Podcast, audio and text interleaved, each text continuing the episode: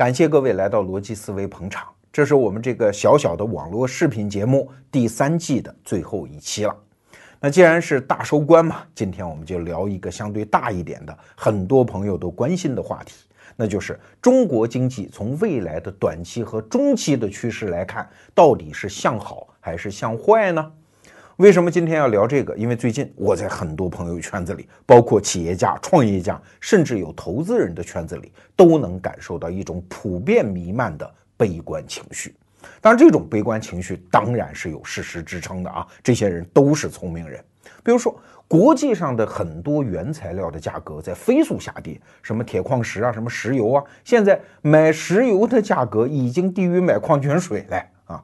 再比如说，中国的区域经济。东三省这样的老的重工业基地传来的消息，通常都不是什么好消息。再比如说产业经济啊，中国是一个以制造业立国的国家，但是很多制造业门类都在一路下滑。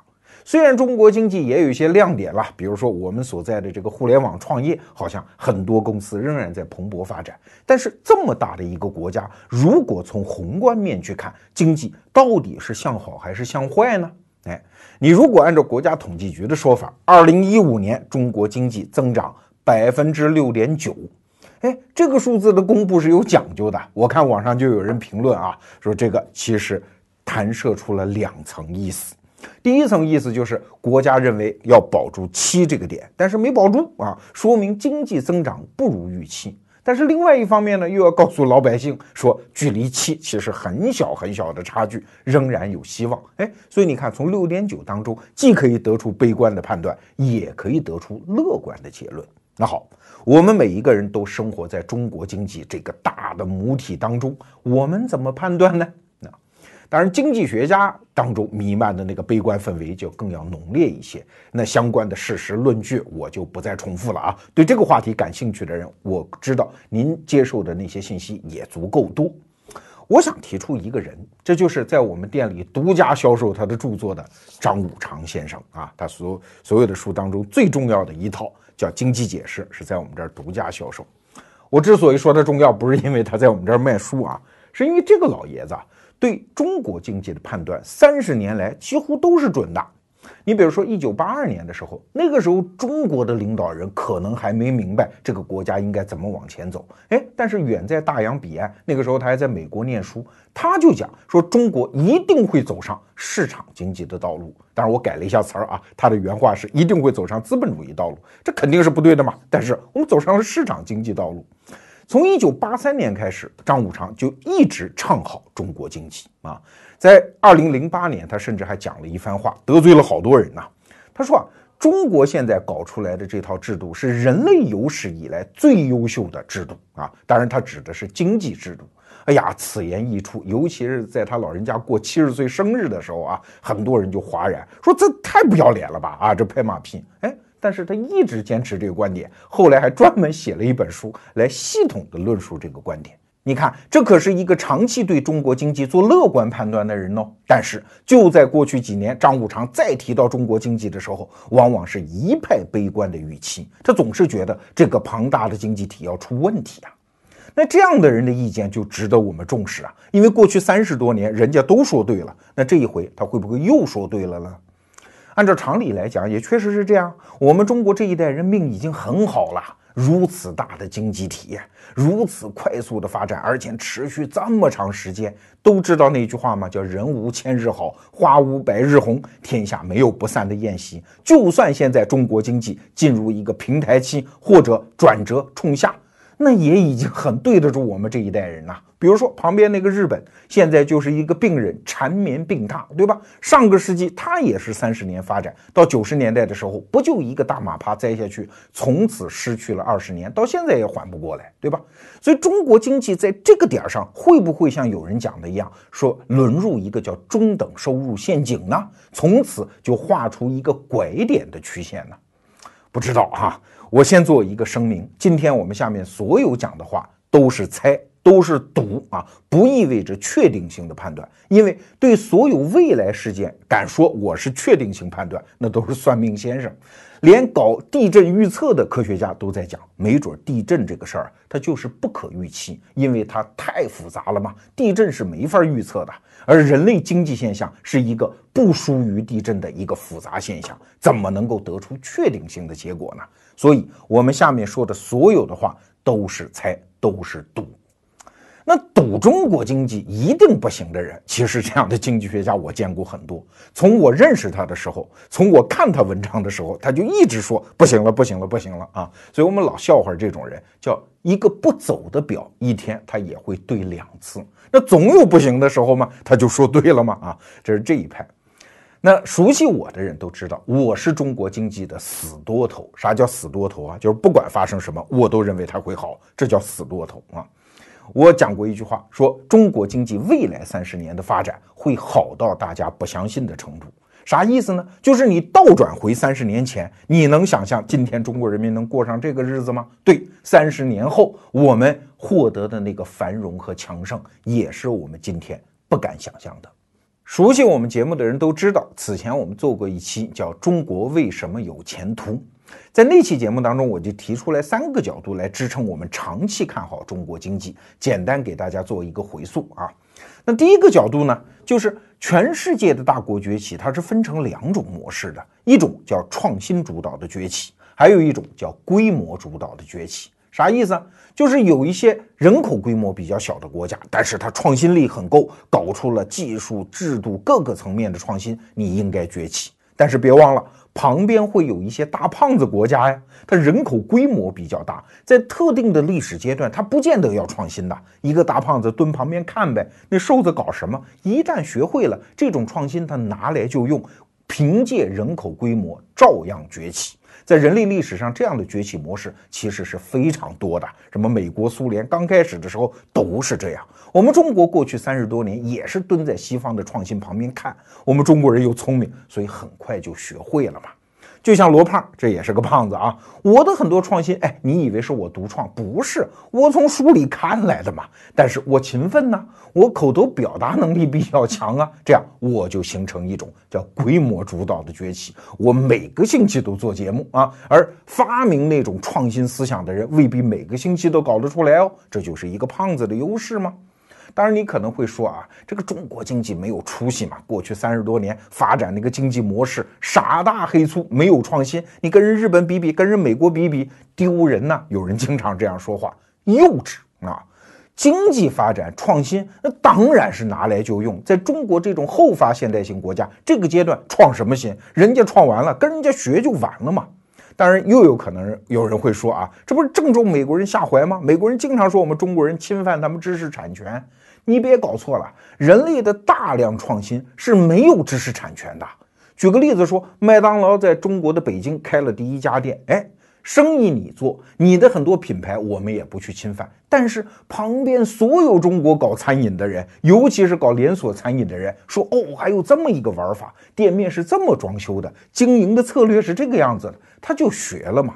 这么多年来，那些世界五百强国家在中国开分部，训练了大量的职场人士。哦，原来办公室是要这样管理的，市场营销是这样做规划的。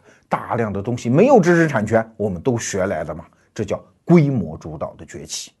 那那那期节目我提出来的第二个观点是，规模本身就是优势。很多人在讲啊，说中国经济现在不行了，为什么？因为基数太大，所以这个数字要下去。这固然也是一个观察的角度，但是你没想到的是，基数太大本来就是优势啊。有的时候，胖子能玩的游戏，小个子是玩不了的。你说瑞士，它经济发展成那样，你造的表就算是卖给全世界每一个人，你的经济不就那个规模吗？但是中国经济到了这么大体量的时候，它能玩出来的很多花样，西方经济就没法玩啊。比如说中国的电商啊，中国的服务业，正是因为收入差距巨大，所以在中国的城市里可以如火如荼的干起来。你到美国住几个月，你就知道了，它的服务业是远不如中国的。为什么？因为它在特定地区的人口总量，它聚集的人口规模不可能有中国这么多啊。彪爷跟我讲过一个比方，他说啊，干企业有三个阶段啊，第一叫从零到一，就是创意型的，从来没有过的生意，我突然干出来。那还有第二个玩法呢，是从一到十。哎，比如说这中国共产党当年打解放战争的时候，打的就是从一到十的这个战役啊，就是我现在不如你，所以我派任何一支部队出去，比如一百个人，一定要拎对方一百二十个脑袋回来，这叫从一到十的战争，是每场仗都不能输，每场仗都得赢。但是还有一种战争呢，是从十到一百的战争，就是你自己的体量极大，所以你的玩法就变得非常多啊。你让我们指挥解放战争的那些将领到太平洋战场上去指挥什么中途岛战役就不行了吗？因为美国当年和日本相打的时候，他就是个大胖子嘛。大胖子看小瘦子打仗的时候，那算账的方式就不一样的，对吧？就是对子嘛，拼嘛。你损失一艘航母，我也损失一艘，我赚了呀，因为我胖嘛。所以商业竞争也是经常这样，有一些大公司就是因为它胖，所以它的玩法就可以不一样。比如说微软这家公司，我们都说，哎呀，这么多年不创新啦，跟人家谷歌相比，跟人家 Facebook 相比，你这公司好 low 的。但是微软的盈利状况非常好，哎，非常好的结果就是它可以不下牌桌，它只要现金流支持，动不动啊，我们打一仗，哦，输了。输了再来一局，输了再来一局，不下牌桌，他永远有机会。就像二零一五年微软搞出来的那个叫 Surface，对吧？一直这个产品是失败的，但是一局一局的玩下去，新一代产品好像好评就不错呀。这是胖子的玩法，在一定规模出现之后，他的玩法变得越来越多啊。中国经济的创新空间是那些小规模的经济体没法比的，这是第二个理由。那第三个理由呢，就是中国经济这三十年来走对路了。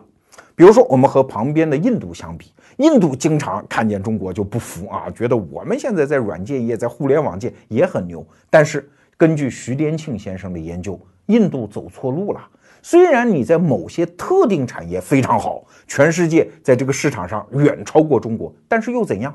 你的产业发展路径没有卷入大量的人口。比如说，有印度硅谷之称的班加罗尔，你是在班加罗尔的核心区啊，那跟美国也没有什么区别，但是一墙之隔可能就是贫民窟哦。大量的人口，你没有卷入到一个全球的分工当中。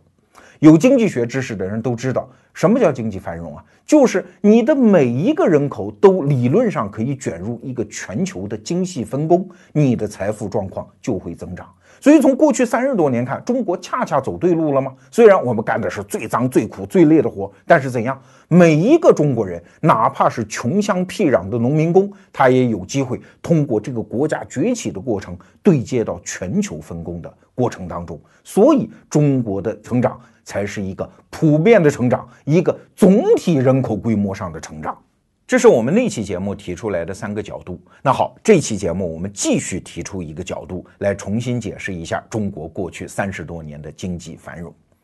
美国经济学家科斯讲过一句话，说谁能够破解中国经济的繁荣之谜，他应该得诺贝尔经济学奖啊。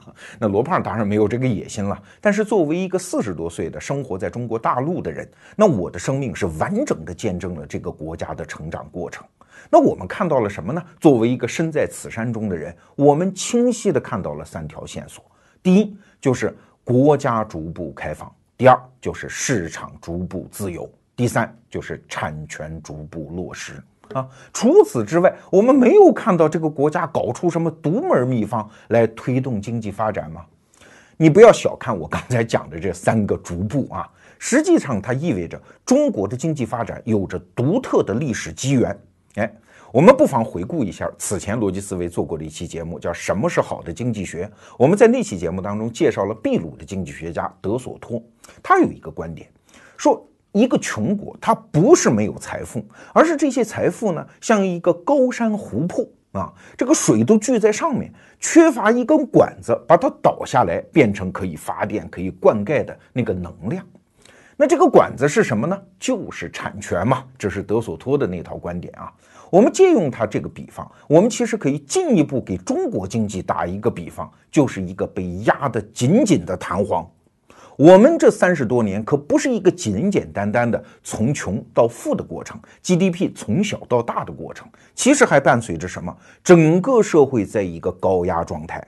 整个产权状态是从集中到分散，整个市场是从不自由到自由，整个国家从封闭到开放的过程。这不就像是一个弹簧吗？所以这三十多年是这根弹簧逐渐释放出来的过程啊。这个解释大家听起来也平平无奇，不觉得有什么。但是请注意，我们今天在讨论什么话题啊？就是中国经济未来，哎，它到底向好还是向坏？哎，那结论就出来了。如果这根被压死的弹簧，在过去三十多年里，它的所有的聚集起来的能量已经被释放干净了，哎，那我们再往后发展就乏力了吗？因为没有动力源泉了吗？如果这根弹簧还没有释放干净它的能量，你凭什么说中国经济就会不行了呢？这三十多年的一个惯性是停不下来的呀，这是我个人观察中国经济总体趋势的一个心法，就是过去导致我们成功的那些因素，现在有没有消失？如果没有消失，我就对它保持乐观。那好，我们回到一个最基本的啊，我们就讲产权问题。产权问题落实了吗？啊，表面上包产到户，已经农民可以各种各的了。但是土地仍然没有作为一种产权来落实到每一个农民呐。农民还不能够自由的买卖土地，这个话题我们以前节目也讲过啊。它至少带来两个结果：第一，就是城里面的资本和技术不能够顺畅的下乡，中国的农业产业化的步伐就严重滞后；第二呢，就是农民缺失了一种最重要的经济手段，他们不能买卖土地获得资本，或者抵押土地获得资金，这样他就严重的打压了那些进城农民工在城市里面的竞争力。就像我知道的一些农民朋友，虽然他们心知肚明再也回不到农耕生活了，他们差不多在城里已经扎下根来了嘛，但是没办法，还必须派一些老弱病残的家庭成员回到乡下继续耕种土地。虽然那个经济产出一塌糊涂，但是没办法呀，一旦土地撂荒，没准这个承包田就要被村里收回去啊。农民们聪明着呢。知道这个政策迟早要放开，虽然眼下不划算，但是万一将来这个土地是我的，它也是一大笔钱，所以用一只手还在摁在那里哈。所以你看，这是一个非常僵持的状态。换着我们刚才讲的那个话，就是中国经济这个高压的弹簧，实际上是有一部分没有放开的。哎，你看，这就是一个非常好的样本。我们来看中国农村的土地问题，其实就可以解释很多现象。比如说，这一节弹簧现在为什么被压住？它的理由未来会不会成立？如果不成立，这个弹簧会不会继续松开？那从此就释放出更大的经济活力。土地不得了啊！土地有一个定义叫财富之母啊。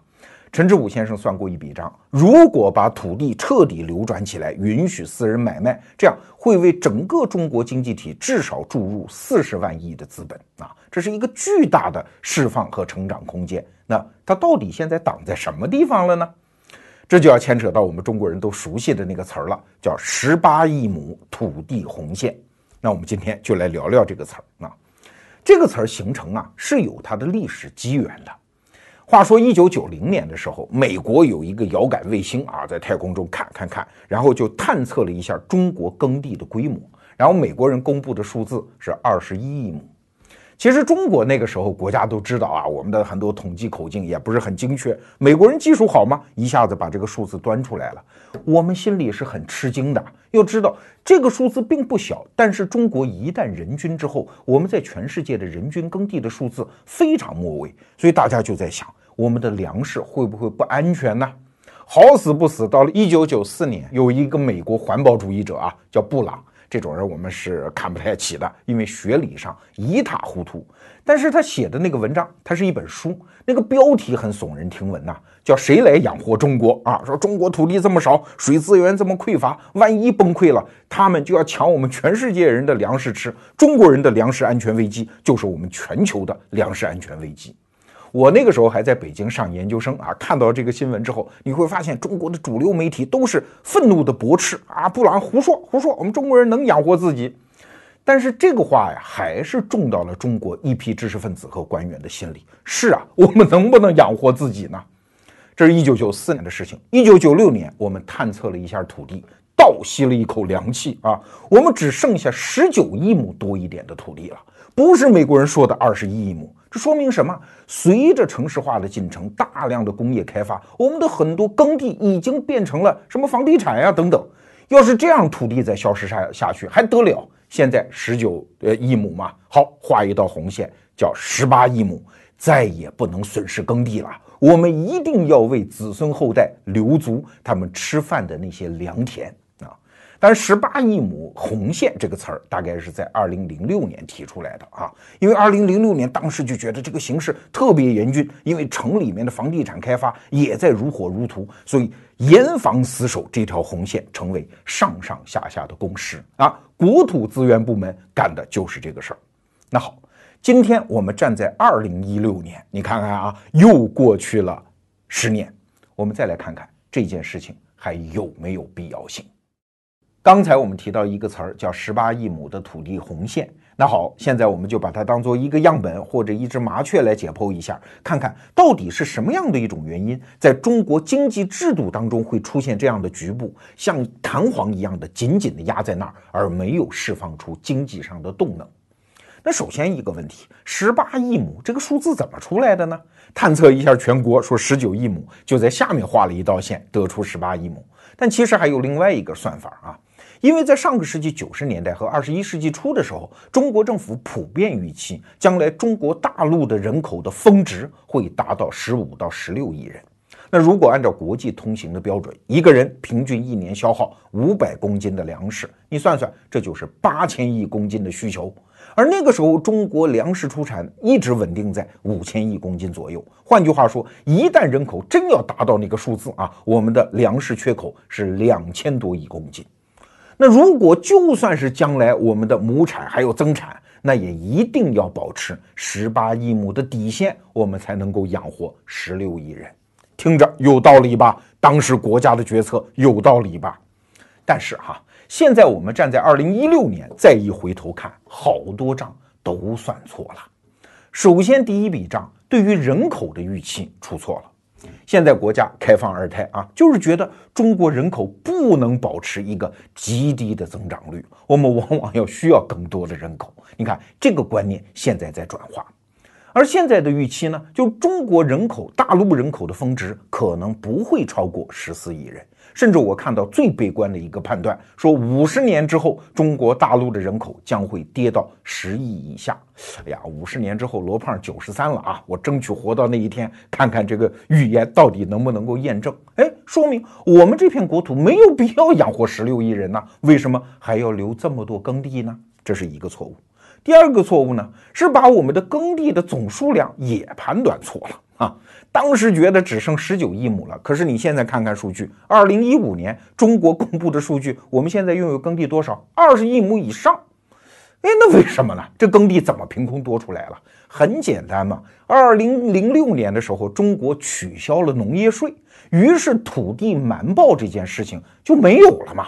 原来我们觉得十八亿亩是层层口径统计上来的，你想，那每一亩土地都是要交税的，对吧？互相之间打个埋伏嘛，就少报了嘛。哎，所以现在反而多出来了耕地。你看这笔账又算错了。那第三笔账又算错了什么呢？就是对于到底粮食增产得靠什么？是靠土地面积吗？啊，其实稍微有一点知识的人，你一看美国农业，你就全明白了。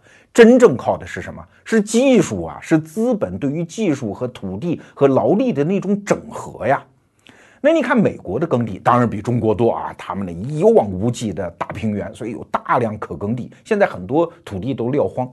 美国现在可开发的耕地啊是二十八亿亩，那比中国多很多。但是美国出产了多少粮食呢？啊，可以说全世界百分之十的小麦，百分之四十的玉米都出产在美国。你能想象吗？美国还生产大米呢。美国的大米产量只占全球的百分之一。但是请注意另外一个数字：美国的大米的出口量占全球大米的出口量的百分之十啊！它重要的养活了很多外国人。那我们再看美国的人口结构，美国是用百分之一的农业人口养活了，就是呃这么说吧，就一个美国农业人口养活九十八个美国人。还养活呢三十四个外国人啊，所以，同样是这一小片土地，虽然美国土地的总规模很大，但是它的出产效率是极高的。那这说明什么？你到美国去看看那个大农业就知道了啊！那真叫是大碗喝酒，大块吃肉，都是高技术的运作。那最后结果，农田的产量是大幅度的提升。所以你保护耕地面积是没有用的，关键是要让资本、让技术进入到农田啊，才能够产出更多的粮食。你看这笔账是不是也算错了？那第四笔账也算错了，那就是关于粮食危机的估计。前些年我看过媒体公布的一个排行榜，说中国那些省区哪些粮食自足率比较高，排在这个排行榜末尾的是上海，只有百分之十。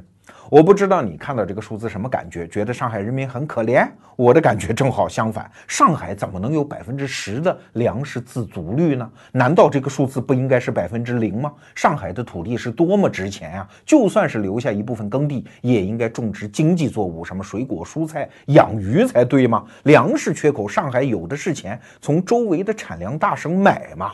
从那个排行榜里，你也可以清楚地看到一个规律，就是经济越发达的省份，它的粮食自足率就越低。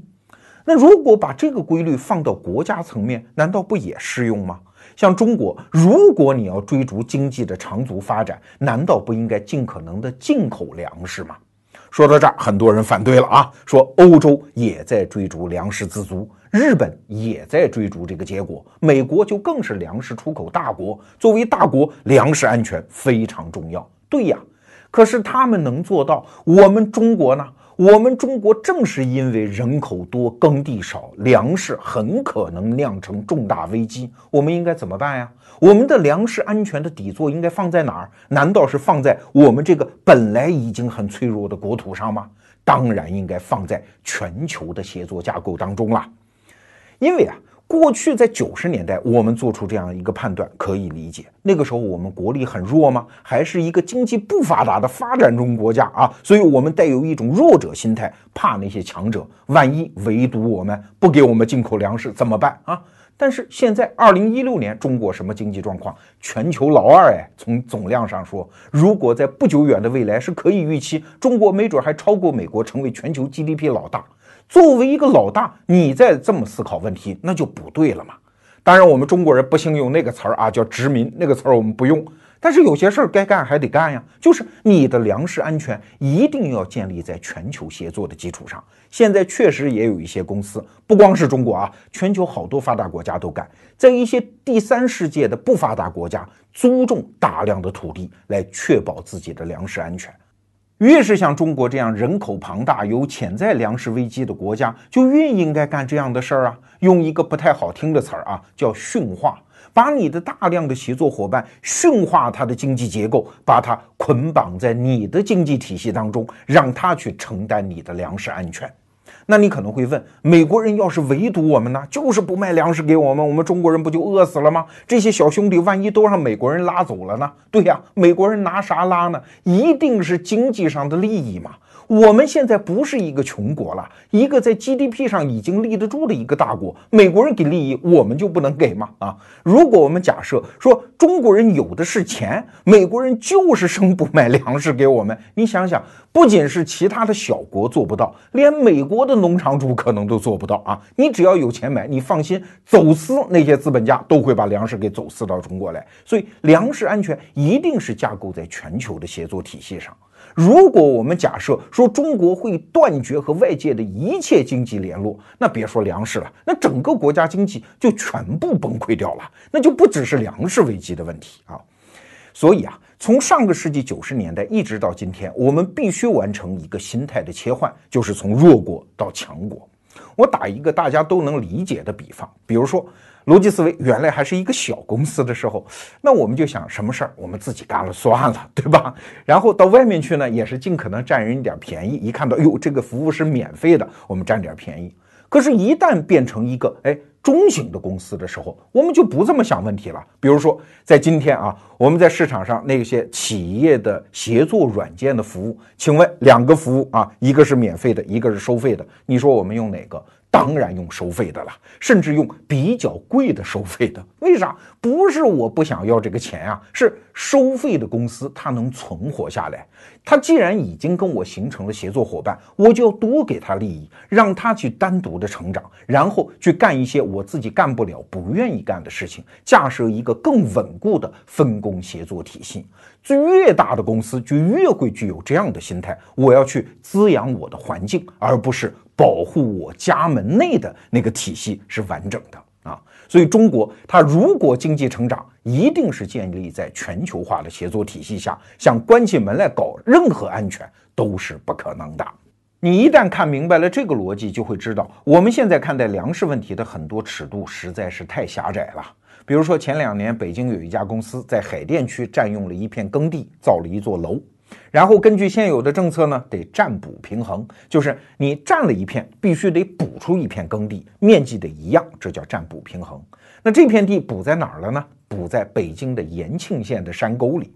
于是就有专家跳出来反对，说不对呀，延庆那个地方天寒地冻的，一年作物只能收一季，而海淀区能收两季，所以粮食仍然吃了大亏呀。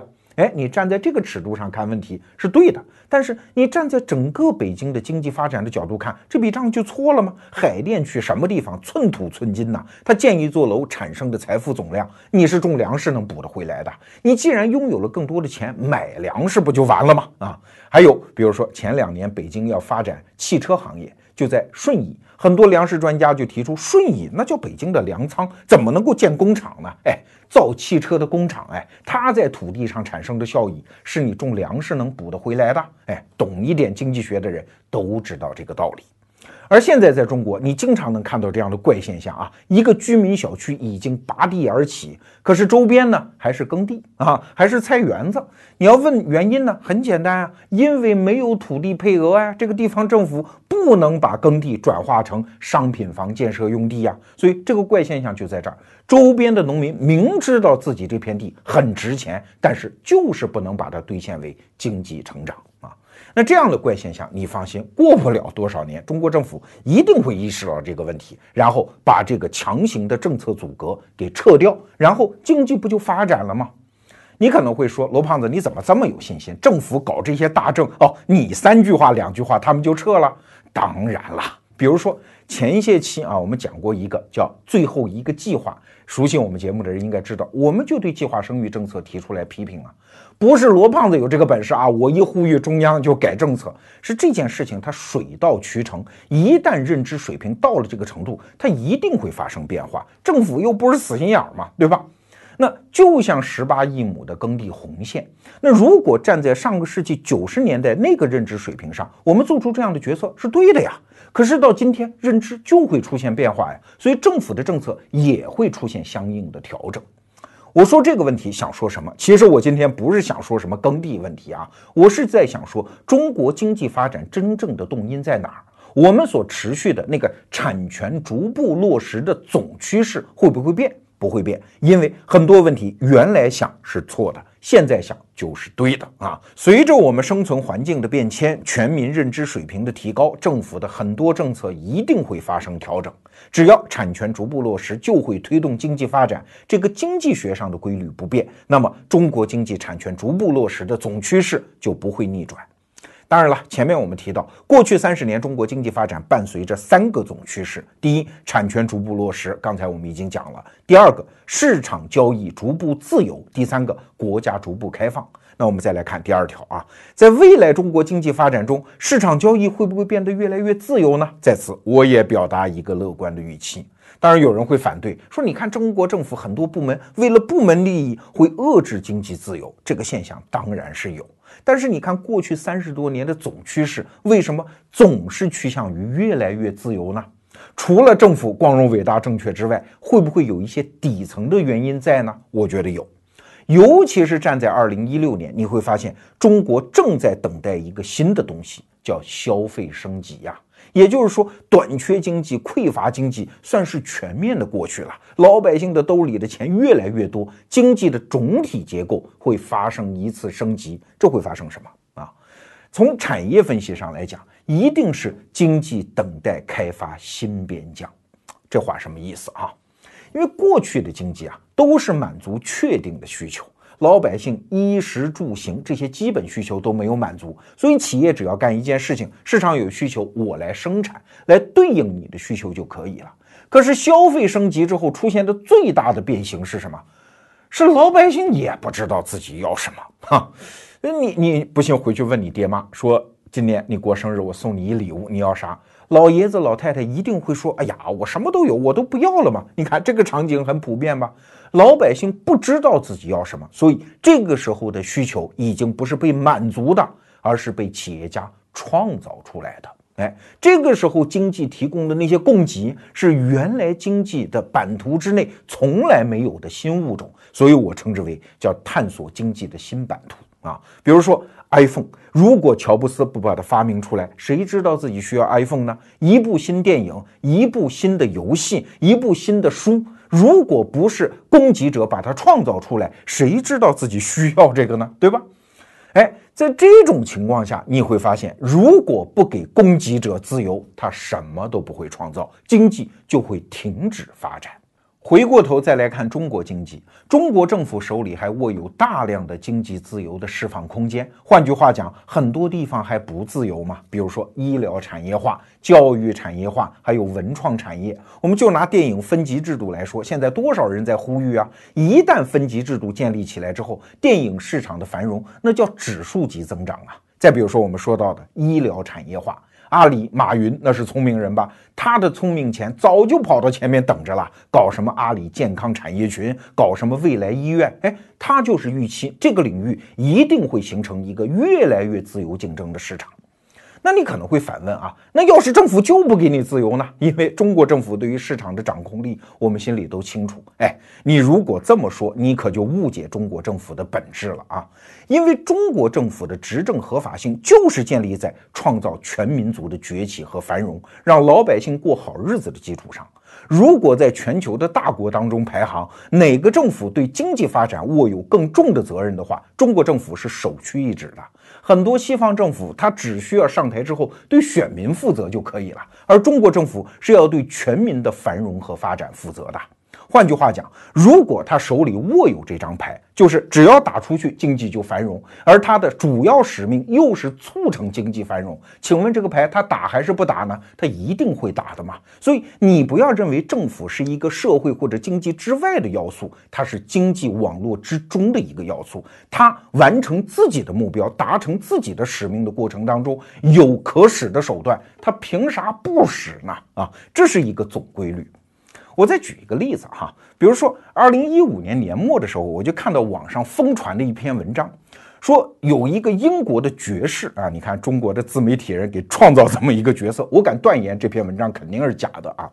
说有一个英国的爵士跟一个中国的记者讲，哎呀，说你们中国人发展电商好不聪明啊，对吧？搞什么电商呢？我们英国政府和英国企业家要搞出一个电商平台来，简直是易如反掌。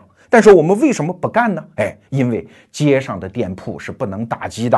一搞电商，大家都不去街上的店铺去买东西了。要知道，街上一个店铺背后就是一个中产阶级家庭。如果你摧毁了他们，这就是摧毁了社会的基础啊！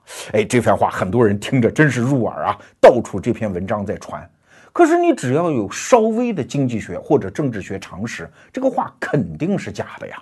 首先，英国的电商一点儿不比中国要落后啊！英国每天有一千五百万人次去点击像易贝呀、亚马逊这样的网站去进行网购。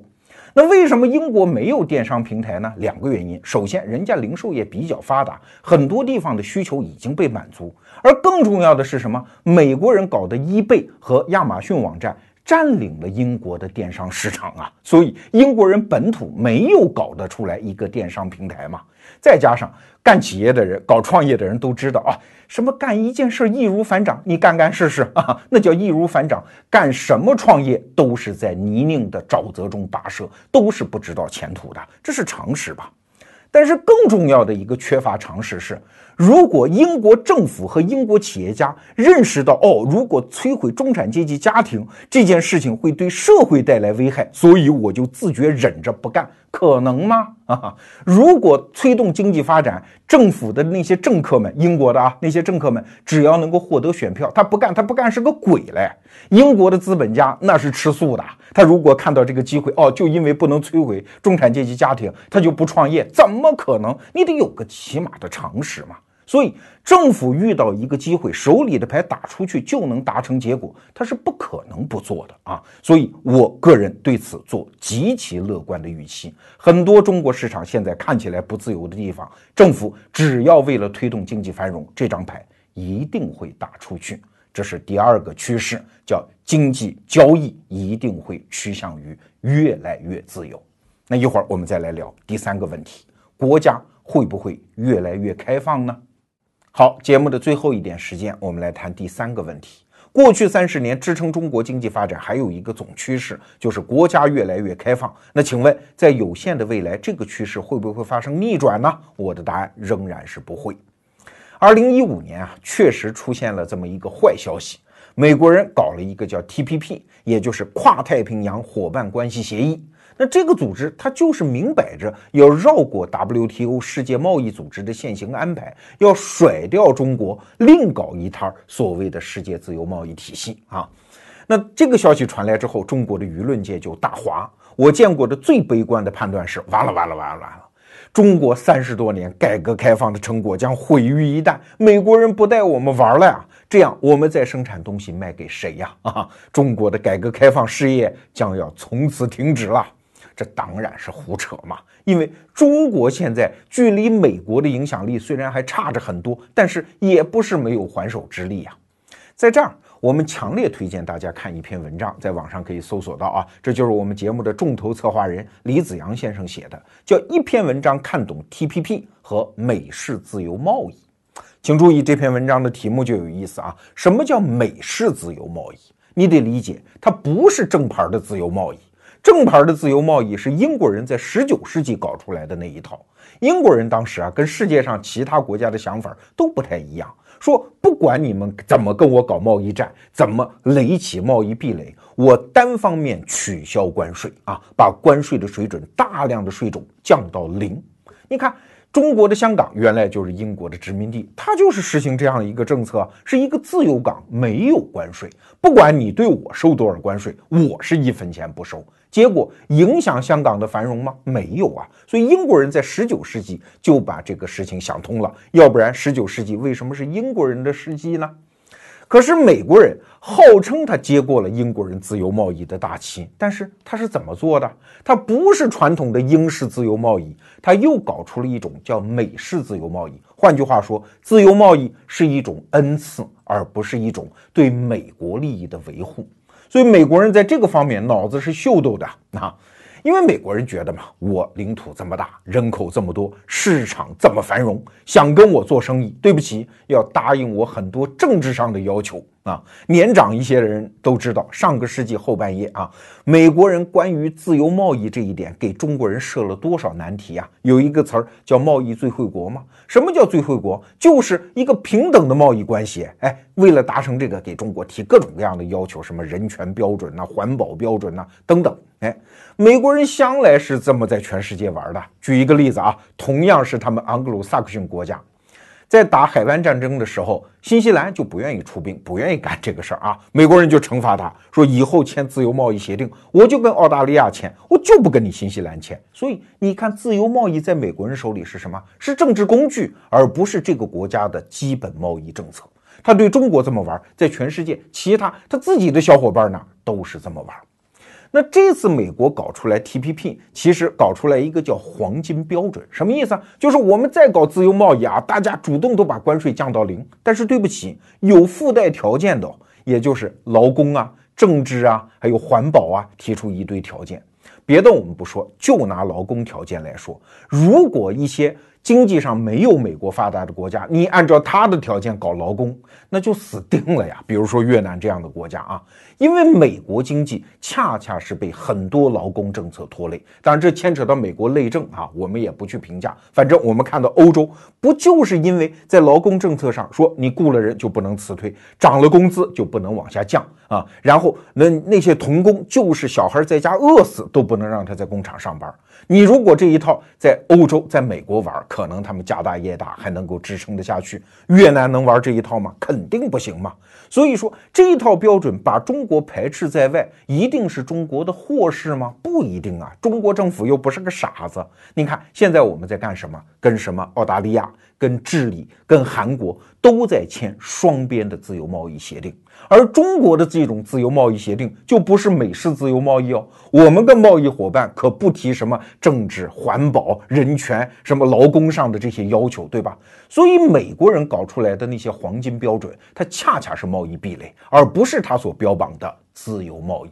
现在全球最有点像当年十九世纪英国人搞的英式自由贸易的国家是谁呀？恰恰是我们中国。所以你看，中国领导人出访和其他国家谈自由贸易，什么时候像美国人那样动不动就提一大堆乱七八糟的要求啊？一百多年前英国人搞出来的自由贸易传统，这杆旗帜传到二十一世纪，现在真正的旗手是谁？是我们中国嘛？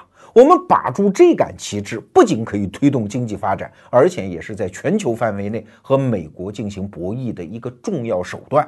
所以你明白了这个原理之后，你就会知道中国国家开放的总趋势不会逆转。那今天我们讲了这么多，其实就是主张一个方法论。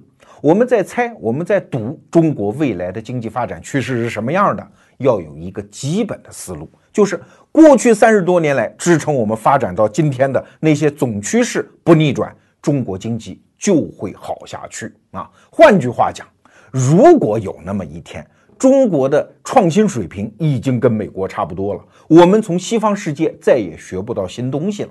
中国的人口规模一旦已经开始下降了，我们的产业类型一旦不参加到全球分工当中了，我们的市场自由已经释放干净了，我们的所有产权都已经落实到位了，而我们的国家开放已经走到了尽头了。哎，这个时候你再说中国经济有危险，也许我还信。而现在你说中国经济不行了，打死我都不信啊！这是我们逻辑思维第三季的最后一期节目。那接下来呢，几个星期、四周啊，我要带我的父母去度假、去旅游，让我也歇一歇。